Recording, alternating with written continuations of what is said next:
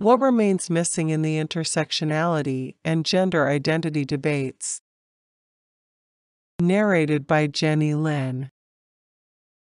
It has become normal for liberals claim a gender identity based on feelings. The ease with which gender can be established does not transfer over to the intersectionality debate. Fluidity of one's intersectionality features is less appreciated. Indeed, attempting to assume identities belonging to another intersectional category is condemned. Potential victims cannot identify as a member of an intersectional category to gain greater privilege or a higher victimization score. This difference in how gender and intersectionality is approached might seem odd when looked at from the perspective of a conservative. Conservatives view race as a social construct. It is not even a visible structure one can see in nature. If there is a race, it is the human race. Race encompasses all persons. But even if we choose to devolve race down to a subcategory, why would race be attached to skin color, a feature which exhibits an infinite range of hues? One researcher calculated that it only takes four or five generations to go from white to black or in the reverse direction. Why is hairstyle fixed to race and culture, whereas makeup and leisure suits are not? Our sexual identity is obvious and grounded in biology, whereas race is not clearly defined. Race is more easily mutable than one's sexual identity. A biracial person technically ought to be able to identify with either of his or her constituent races. We can look at the issue from a different angle. Am I free to self identify as a rational human being? May I call myself a Christian or cisgendered, regardless of who I am or how I live my life? May I self identify as a homeless person, though I do have my own home? May I go to a Trump rally and claim Republican status, despite voting for Bernie Sanders? Why is gender fluid when no other attribute is accorded the same level of subjectivity? Of course, what ought not be, and what is not legal, does not mean it is never done or impossible to do. Many people wear crucifixes and claim the status of Christian while rejecting the Church, the divinity, and even the sufficiency of Christ. There are churches that reject just about everything held dear by mainline churches and deny what would normally be considered the attributes of a Christian church yet display a cross at the front of their building. People have rights, we are told. One of those rights is to avoid dictionaries and what is considered rationality to identify with what most people would think they reject. But once dictionary definitions are eschewed, anyone can claim to be anything. Who can claim the other person is confused and guilty of misidentifying themselves if definitions have been rejected as just an outdated convention? To accuse someone of misidentifying themselves because their claim fails to match dictionary definitions is akin to a crime against humanity. What is a person if he or she is not what he or she says he or she says she is? What does it mean to have human rights if we cannot have the right to define who we are and therefore what it means to be human? When the purpose of humanity is defined as being whatever we wish to be, there is not much freedom to define what humanity is not. So much of what passes for as an expression of human rights is an attempt to render human nature meaningless. We are human beings either as a thing separate from all that is non human, or we are human because to be human is to be animistic and an integral part of everything else. For the former to be true, we have to have boundaries and a line between us and everything else. We must be unique in some way. In the latter instance, we just have to be existing visibly. According to liberals, however, mankind does not transcend reality as a thing in itself with its own identity. in the opinion of the left, mankind is immanent, embedded in the world, and the world is immanent in us. Gender identity is solipsism through the back door. We can be what we will be by changing the definition of who we are, or by eliminating the definition altogether. Words have become politically incorrect just by adhering to a definition. Objectivity is racist in this sensitized reality. Who are we to limit identity to what sex says? Who are we to define what is real or true? Who has the right to define what a human is when the definition might exclude someone who wishes to be human? This question may seem to be answerable in one of two ways, but it is not. The question is not even what it seems.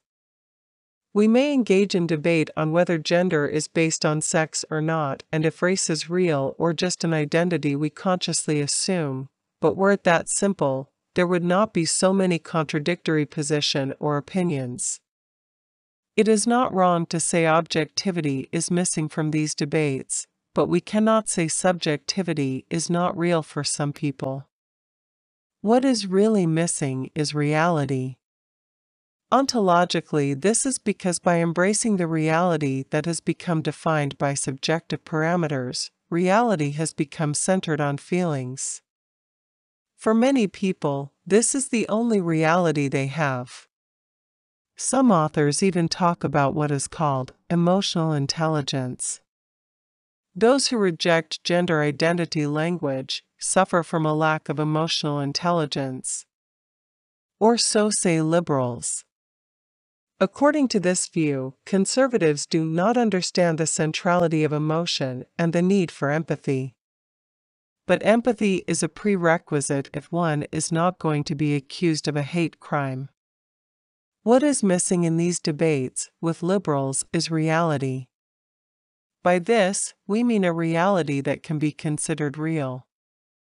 Objectivity is missing from these debates and from the liberal worldview because reality is not present.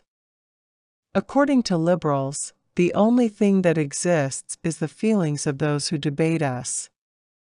Gender is a denial that nothing but feelings are important. But liberals do not debate.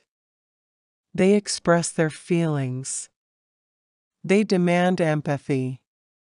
Failing this, they become angry. If you do not care how the other person feels, say liberals, or if you act in a way that hurts the feelings of another person, your actions are hateful, and you need to be cancelled or even jailed. Liberals think all a person needs to do is to state how they feel. This statement about their feelings is considered to be an absolute truth. Feelings cannot be reasoned with, disputed, or qualified. This reality based on emotional states is reality for modern liberals. But it is a reality without any objectivity. It is a reality that cannot be defined. Emotional states are literally a reality that has no reality. Emotions are not real if we consider reality to be something that is objective, that can be validated, and that can be verified. We can claim reality does not care how the other person feels, but if the other person is a liberal, he only cares about how he feels. Liberals do not think they need to have their reality validated by objective measures. They want their reality validated by acceptance. Liberal reality is a feeling. This is why in the intersectionality debate, race is considered a thing, Despite Biden's statement that if one is not Democrat, one is not black, race is still considered a category. Biden's statement would have been more accurate had he stated if one is not Democrat, one is not a black victim. If one does not feel like a victim, one does not register on the intersectionality scale. If a black person rejects the victim narrative, he or she is not black, in the sense of the identity of black as a category of victim. If the person does not feel victimized as a black person, he or she is not black intersectionality speaking. What Biden meant is that if you do not identify as a victim, you have no intersectional identity. Intersectionality is an emotional scale. Your reality as a liberal depends on your being able to locate yourself on this scale. Intersectional reality is real to liberal progressives, but it is a personal reality which invalidates its claim of being real. But that is the problem the reality of liberals has ceased to be something that can be defined as real. As with their emotional identity, reality is asserted as an attribute of the ego. The physical reality liberals began with proved to be nothing more than an experience. Materialists understand reality as electrical impulses experienced in a person's mind. The only real thing a physical body experiences is their emotional reaction. But this emotional reaction, created by the electrical activity of cells, is not real.